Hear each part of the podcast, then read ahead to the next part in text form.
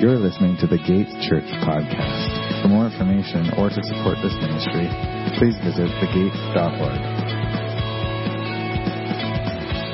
We've been going through um, a sermon series titled Practice Makes Progress.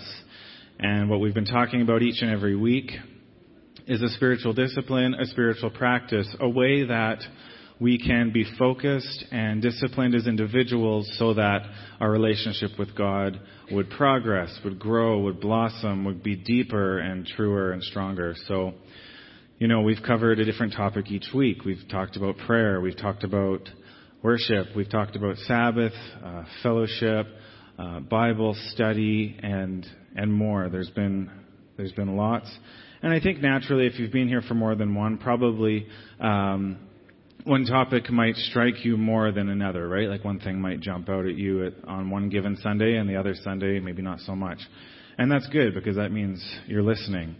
Um, so the, as, as, we conclude this week, we have one more to to talk about, and it's a discipline or a practice that I think that uh, the other ones really lead up to. They really contribute to the other things that we've talked about. Kind of flow into this, and this is sort of a good way to finish because I think it's a a result of doing the other things which we've talked about.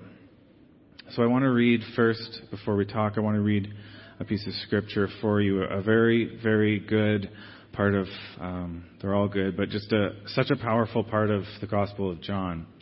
Um, the book of John is, is 21 chapters long, and I'm going to be reading from chapter 15. So Jesus has been born, he's grown up, he's, he's ministered, and and uh, and being the presence of God in the world as he was, and and so by the 15th chapter or so, we're getting close to, or, or near, anyways. We're getting close to his uh, his his accusation and and trial and death, but we're not quite there yet. So before that happens.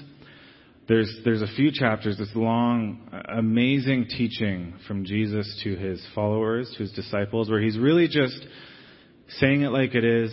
He's explaining things. He's, he's telling them about who he is. He's telling them about who they are as well. I'm just going to read three or four verses. So if you have your Bible, I invite you to open to the Gospel of John, chapter 15. I'm reading verses 9 to 11.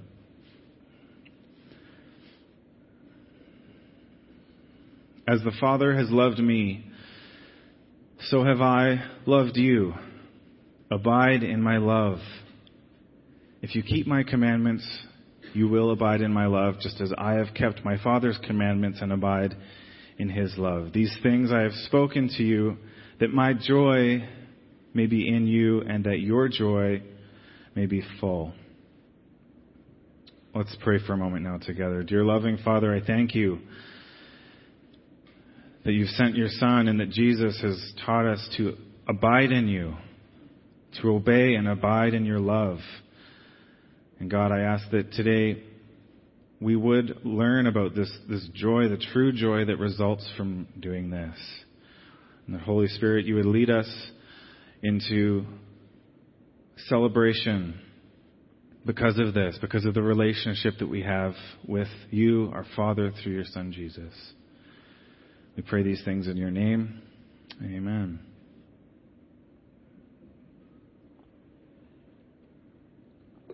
So, to complete the, the series about spiritual disciplines, what I want to discuss this morning and bring forward to you is the idea of celebration as a spiritual discipline, celebration as a spiritual practice. Christians are to be disciplined and practicing this act of celebration. The joy that's been given to us through knowing Jesus is a thing that we must continue to celebrate, to practice celebrating day in, day out as we grow. Now, as I say this, some of us might be thinking, really? Celebration as a spiritual discipline? Uh, okay. Um, and, and if that's you, I'm glad you're here this morning because as I prepared and, and prayed and read, I was asking myself the same question, right? I was thinking, should is this what we need to talk about in, in the end of this series? But I was convinced, and, and God showed me, you know, all through His Word, how this is indeed a thing which Christians are, are called to grow and, and uh, be strong in, is celebration. So first we ask the question, well, why? Why, why do we celebrate? Why must Christians uh, what do we have to celebrate? And, and, certainly, why do we have to be, you know, disciplined or practicing this thing which we'll call celebration? The simple answer is that celebration is at the very center, the very heart of Christianity. Celebration is at the beginning of Jesus' life. It was at the end of Jesus' life and his resurrection. Not to mention all of the anticipation and, and, and celebration that led up to Jesus' birth long before he was, he was even around. People were celebrating the coming Messiah with hope and, and anticipation. Jesus' life began with exuberant, terrifyingly exuberant celebration from heaven. You know, the angels were indeed celebrating in heaven, but they came to earth to announce the, the birth of Jesus Christ. And it was so full and, and, and glorious that the shepherds who heard it were terrified. In Luke it says, And in the same region there were shepherds out in the field. They were keeping watch over their flock by night. And an angel of the Lord appeared to them, and the glory of the Lord shone around them, and they were filled with great fear.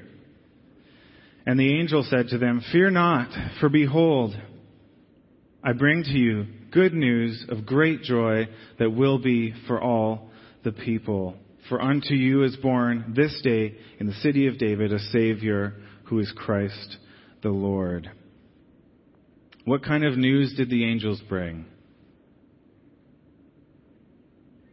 What kind was it? It was good news. The gospel is good news.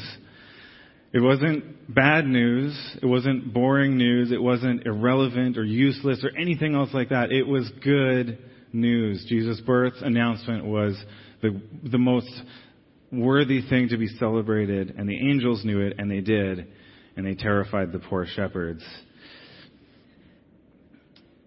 Though, the, though they told the shepherds, go find him, and the result was the shepherds celebrating what they had found as well. So Jesus was bor- born in a, in a poor, disgusting place, as humble as can be. And yet the angels knew how glorious this thing was, and so they celebrated. They announced it and celebrated. And then remembering what we read in John 15, this is years later, right? Jesus talks about the result of what's happened, why he came, and lived the life he did and served the Father in the way he did, how he obeyed perfectly. And he tells his disciples, This is so that you may receive the fullness of joy. These things I have spoken to you, that my joy may be in you, and that your joy may be full.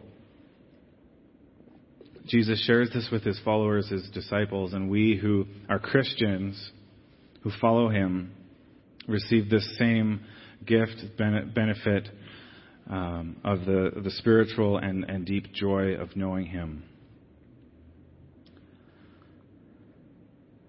So, to define celebration for us, you know, because we think of, well, birthday parties and, and all kinds of things, and those are celebrations, but in this context, let's think of celebration as the outpouring of this joy with thanksgiving, right? It's the response of the response to the joy which we receive through Jesus. It's our thanksgiving, it's our expression therein. We celebrate Christ. Now, speaking of celebration, part of the reason that I, I felt like this was a good thing to share with us is because Christians, generally speaking, aren't exactly known for being a people of celebration. I don't think, anyways. If, if you did uh, street interviews like Rick Mercer and stuck microphones in people's faces, asking them what they thought of Christians, I, I would be shocked if the first thing that comes to mind, you know, is this word celebration. I don't exactly think that celebrating is our strong suit. I think it's an area that we can and indeed need to grow in. In Christian culture, you know, generally speaking, I'm not I'm not talking about the gate specifically, but us as Christians, right? Christians in the world. Um, this also stems not just from where Christians are at, though. I think culturally too, we have a really, um, I don't know, stifled understanding of, of what celebration means, and I, and I think culturally we're, we're bad at at celebrating.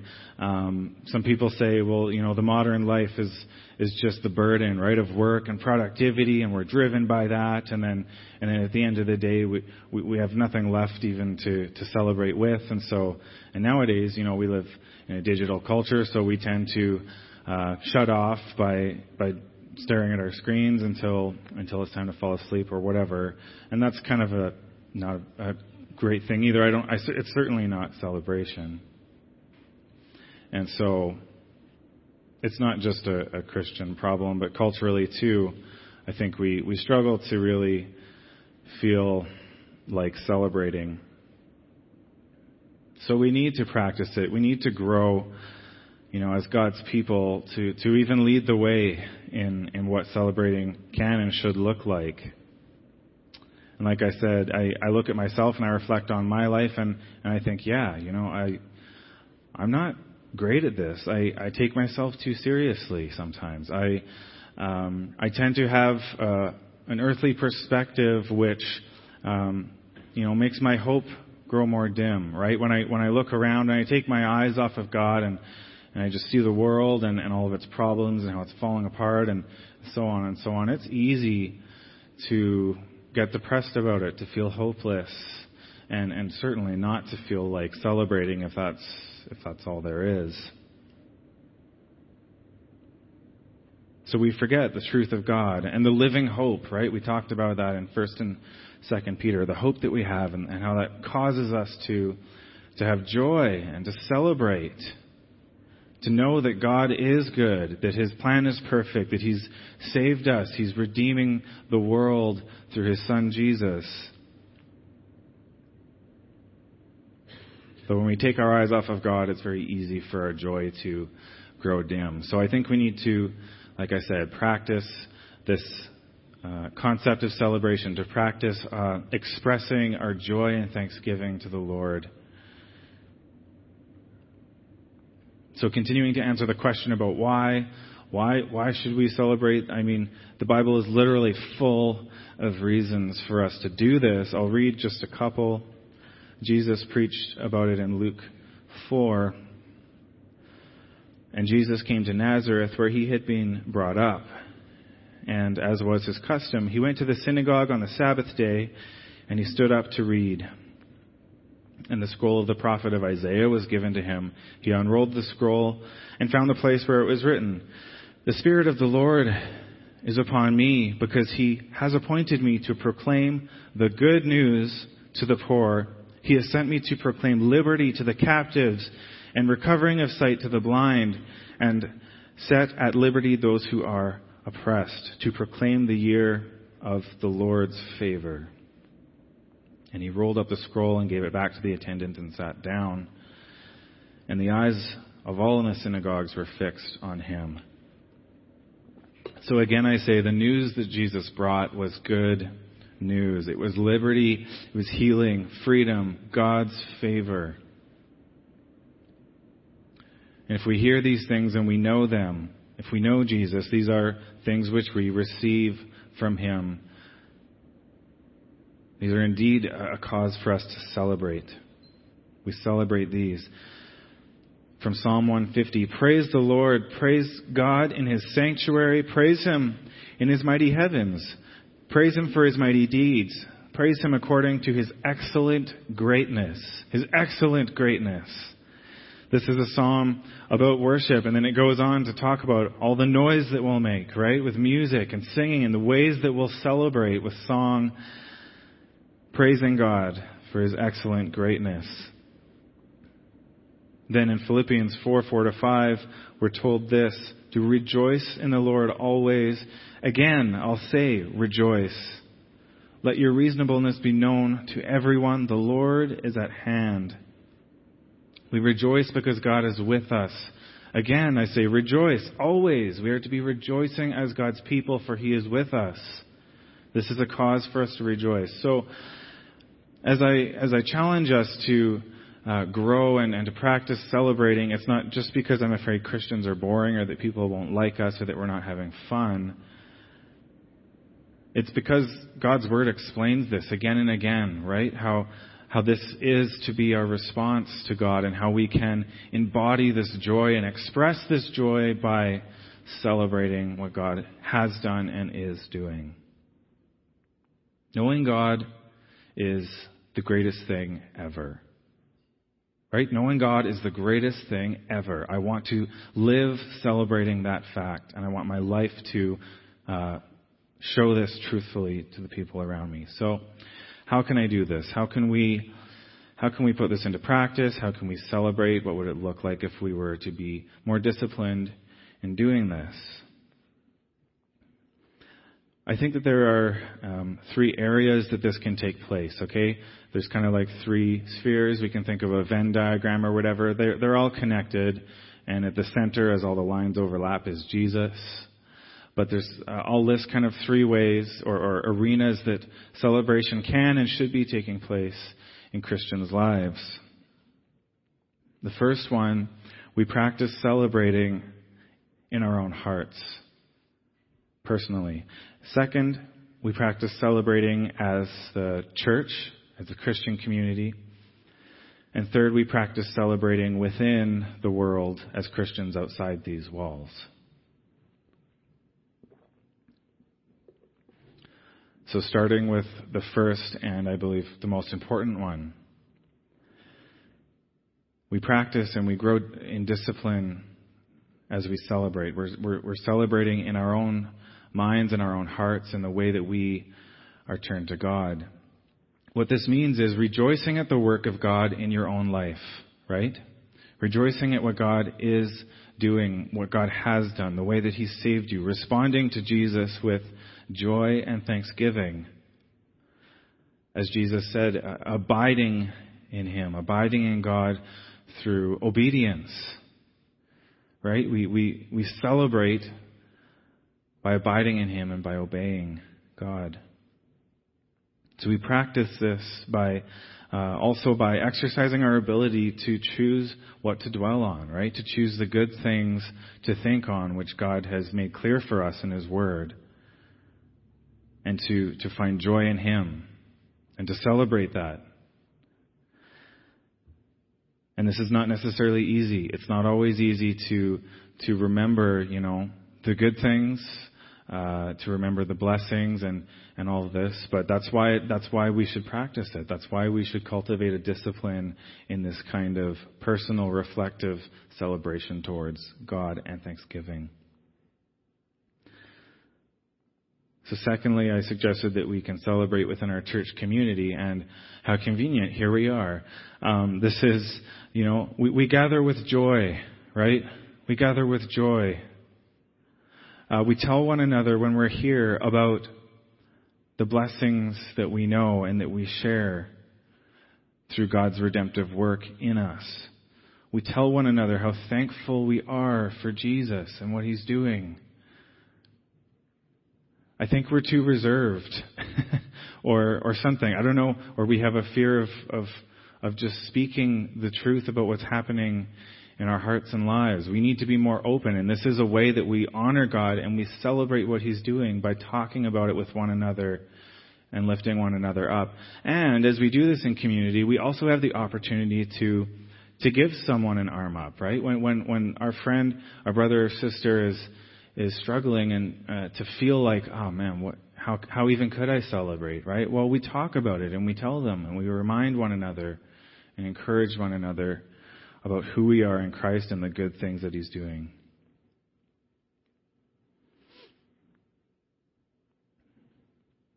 As the psalm said, Psalm 150, we sing together, right? We rejoice with song. I love singing. I love the songs and the, the time of worship that we have in church. It's so good. I love it, especially uh, when the kids can be upstairs, right? We've had them here all summer during the worship service and and they run around in front of the speaker and they blast their eardrums. They're going to be deaf before they even know. Um, crashing into each other and, and crying and stuff. It's crazy.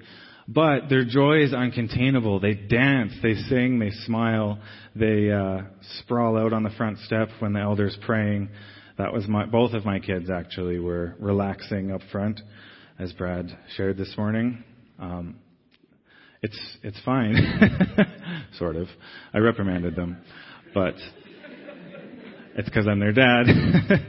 but you know, generally speaking, we would do well to to look at kids at the way that they that they celebrate and express their joy. And and it's innate. It's a gift from God right? And and we've I think as adults we've come so far from that.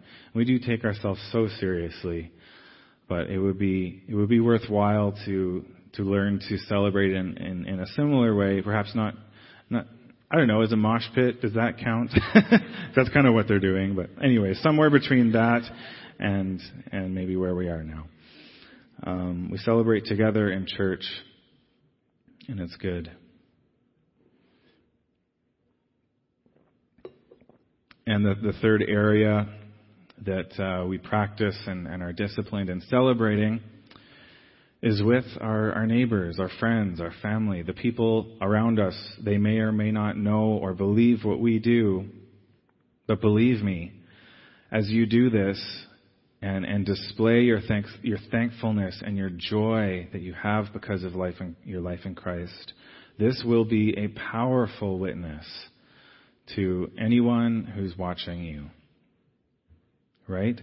Um, scripture tells us if, if you have a light, if, if you have a light, you don't hide it under a basket. You let it shine, right? And this is kind of what I'm talking about with our joy and with our celebration. We let what we have inside of us, if our hearts are turned to God in celebration, and in our community we celebrate, then let it shine to, to anyone. And this will, this will, uh, for sure, at least display to people who are otherwise reluctant or not interested, someone who may never come to the gate with you on a Sunday morning, um, this will be a testimony of the gospel to, to them and an encouragement uh, for them to, you know, consider the joy that you have. Because Jesus, more than any other thing, is worth sharing, right? Worth sharing with our neighbors, worth sharing with this city that we live in. So I'm encouraging you to, to think about it as you talk to people wherever you find yourself. Uh, consider the ways that your hope and your joy from God, the way that that translates and expresses the good news to people without even, you, you know, you may not necessarily be showing them scripture or anything, but you do show them Jesus in the way that you act and live. And it's beautiful. On the flip side, do we think that anyone who does not know Jesus would really be interested in Him or in, in church or whatever Christianity if they came to church and they find a bunch of joyless and thankless people? Would people stick around very long if this building was full of joyless, thankless people who know nothing about celebrating what they have? Of course not. I wouldn't want, I, I would not come back. Thankfully, I believe we are joyful and we do celebrate and we're growing in this, so this is good. But I'm just saying, on the other hand, you know, consider the alternative. It's not, it's not a very compelling uh, invitation to people who don't know the Lord. So our, our celebration, it draws people to the source of our joy, right? And his name is Jesus. When we celebrate, we point people to the source of our joy with our thanksgiving. This is, this is good. It shows people the good news at work in our lives. Talking about celebration and reading about it. And in fact, this morning downstairs, this was shared as well, but I was reminded of uh, the story in Nehemiah chapter 8 where the priests are instructing God's people, right? They're, they're giving the law to the people of God. And the people's response to hearing God's word was to weep. They were crying, which is often, that's, that's normal. But listen. And Nehemiah, who was the governor, and Ezra the priest and the scribe, and the Levites who taught the people, said to all the people, this day is holy to the Lord your God. Do not mourn or weep. For all the people wept as they heard the words of the law. And then he said to them, Go your way. Eat the fat and drink the sweet wine and send portions to anyone who has nothing ready. For this day is holy to our Lord. And do not be grieved, for the joy of the Lord is your strength. We, easily, we remember that last verse, and it, and it is something to hold on to. The joy of the Lord is your strength. But I wanted to read leading up to that that the, the people were weeping, right? They were convicted, they were brought low. And the response from, from Nehemiah, their leader, was stop weeping, go celebrate because of what you've heard and the truth about it. You'll be strengthened through God's joy. God's joy is your strength. So this means that, you know, regardless of whether we find ourselves in that, you know, place of weeping or, or, or somewhere else, it doesn't matter. We can still enjoy the life that God has blessed us with because He is the source of, of blessing and goodness. Right? We celebrate because we have a God who is faithful. He's unchanging in his love for us.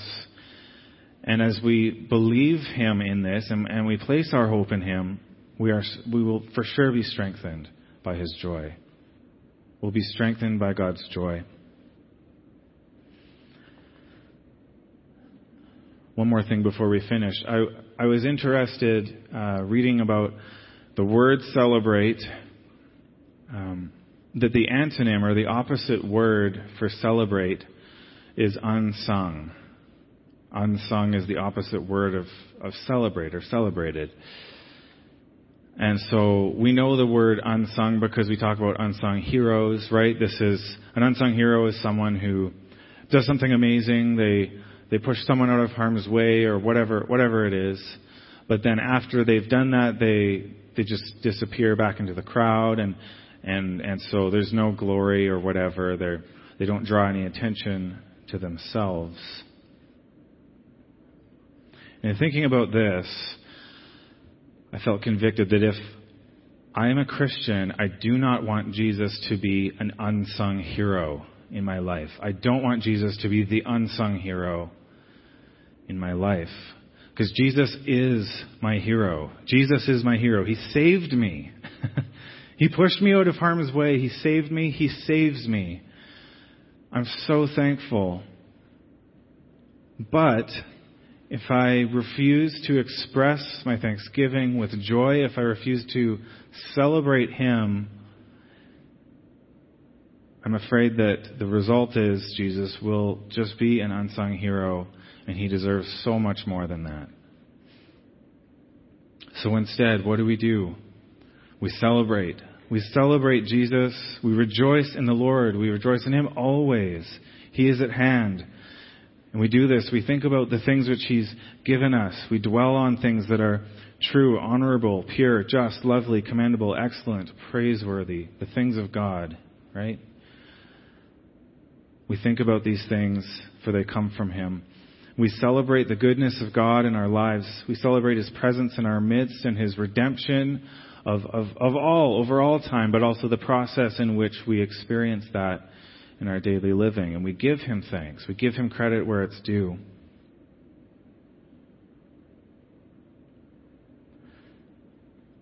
So, if you know Jesus, what I'm getting at is that we need to reflect and think about what it would look like for us to celebrate Him in our life, to be more disciplined, to practice more this, this act of joyful thanksgiving and expressing it. How can you turn your heart to, towards God with joy, you know, internally in your own life? How can you contribute to this, to, to the way we celebrate in this church, right? At the gate. How can your joy and thanksgiving witness to uh, your friends and neighbors and people who who aren't here now, but but who need to know about God and His love for them. So reflect on these. Pray about these this morning as we move into communion and as we leave. Consider this. And could the band uh, please come up? They'll start playing for for us as we have communion and worship. Speaking of heroes, right? Jesus' death on the cross was the most heroic and humiliating act in all of history. Simultaneously, Jesus' death on the cross was the most heroic and devastatingly humble act that has ever been committed in history. He died on the cross to undo the curse of, of death because of sin. He saves you and I by choosing to accept what was before him, the cross. And the way that he saved us was, in our terms, completely humiliating. He was punished, though he did not commit any sin. He was mocked. He was tortured publicly.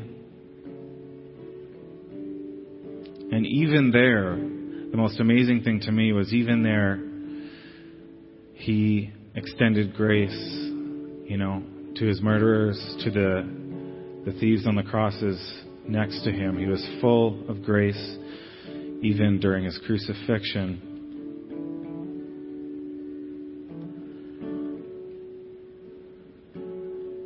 So, communion, which we'll be taking in a moment, is the symbolic acceptance of Jesus' death for us on the cross. And in a way, communion celebrates, right? Communion celebrates the victory that Jesus won through his sacrifice. Truly. So we come back to the cross, we remember the depth to which God has gone to, to show us his love, to make a way for us to be with him and to save us. We recognize Jesus' death and how horrible it was, but that it was the death to end all deaths. And because of that, we celebrate. We celebrate the way that Jesus made for each one of us to have a right and, and wondrous and joyful relationship with our Heavenly Father. In communion, we celebrate the glory of his, his victory, his victory over sin and death, his victory over the grave. And we look to Jesus again as our hope, as the hope of the world. And so we absolutely must take communion seriously and with reverence, but we do so knowing that the result of it is most worthy to be celebrated.